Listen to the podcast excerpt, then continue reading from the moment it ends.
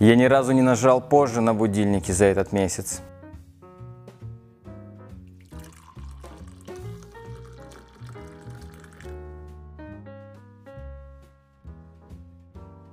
Многие, скорее всего, скажут, что 6 утра это не такое уж и большое достижение, что многие без всяких челленджей и экспериментов встают в такое время. Но я и не собирался ставить никаких рекордов. У меня есть продолжительный опыт подъема и в 4, и в 5 утра, но практика показывает, что со временем это выматывает. Я получал недосып и срывался, после чего долгое время вообще мой сон превращался в хаос. В этот раз я поступил немного дальновиднее и нацелился на долгосрочный результат.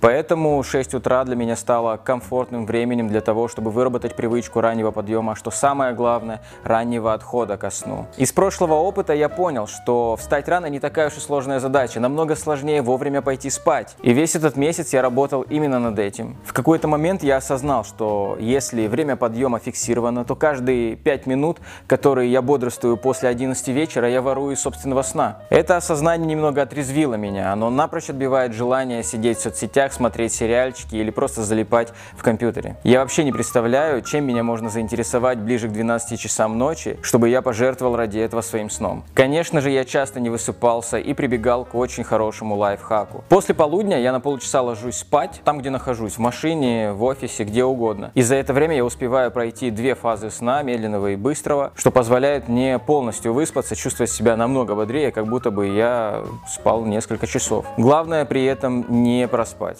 Почти любой человек естественным образом просыпается просыпается после прохождения этих двух фаз сна. У меня это происходит примерно через 25 минут.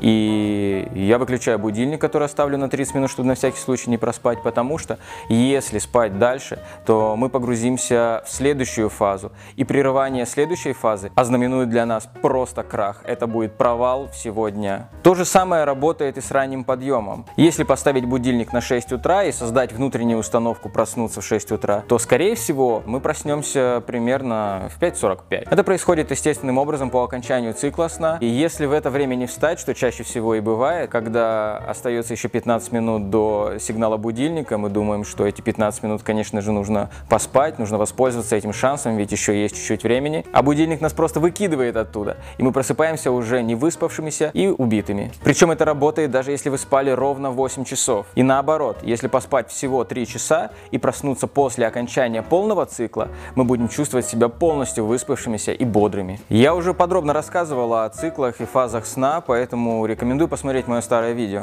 Также на помощь могут прийти умные будильники. Это либо мобильные приложения, либо приложения, встроенные в фитнес-браслеты. Они мониторят фазы нашего сна благодаря пульсометру или микрофону, слушая наше дыхание. В них можно установить желаемое время пробуждения, а они разбудят нас ровно тогда, когда закончится цикл сна, максимально близкий к этому времени. В целом хочу сказать, что ранний подъем – это крайне позитивная практика.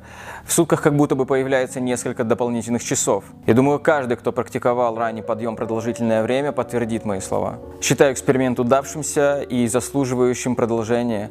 Это значит, что я планирую дальше продолжать жить в таком режиме. И ближе к лету, чем раньше будет рассвет, тем раньше я буду вставать. Еще какое-то время я, наверное, буду пользоваться будильником для подстраховки, но буду стремиться к тому, чтобы естественным образом пробуждаться в необходимое время. Это, в свою очередь, должно очень сильно повысить эффективность сна. Я считаю привычку раннего пробуждения одной из базовых, именно поэтому с нее я начал свой год. Ну а так как начался новый месяц, время нового эксперимента, в этот раз я решил опробовать на себе эффект каждодневных физических тренировок. Я думаю, это положительно повлияет на мое здоровье, телосложение и самочувствие в целом. Как обычно, выводами я поделюсь через месяц, поэтому подписывайтесь и оставайтесь на связи.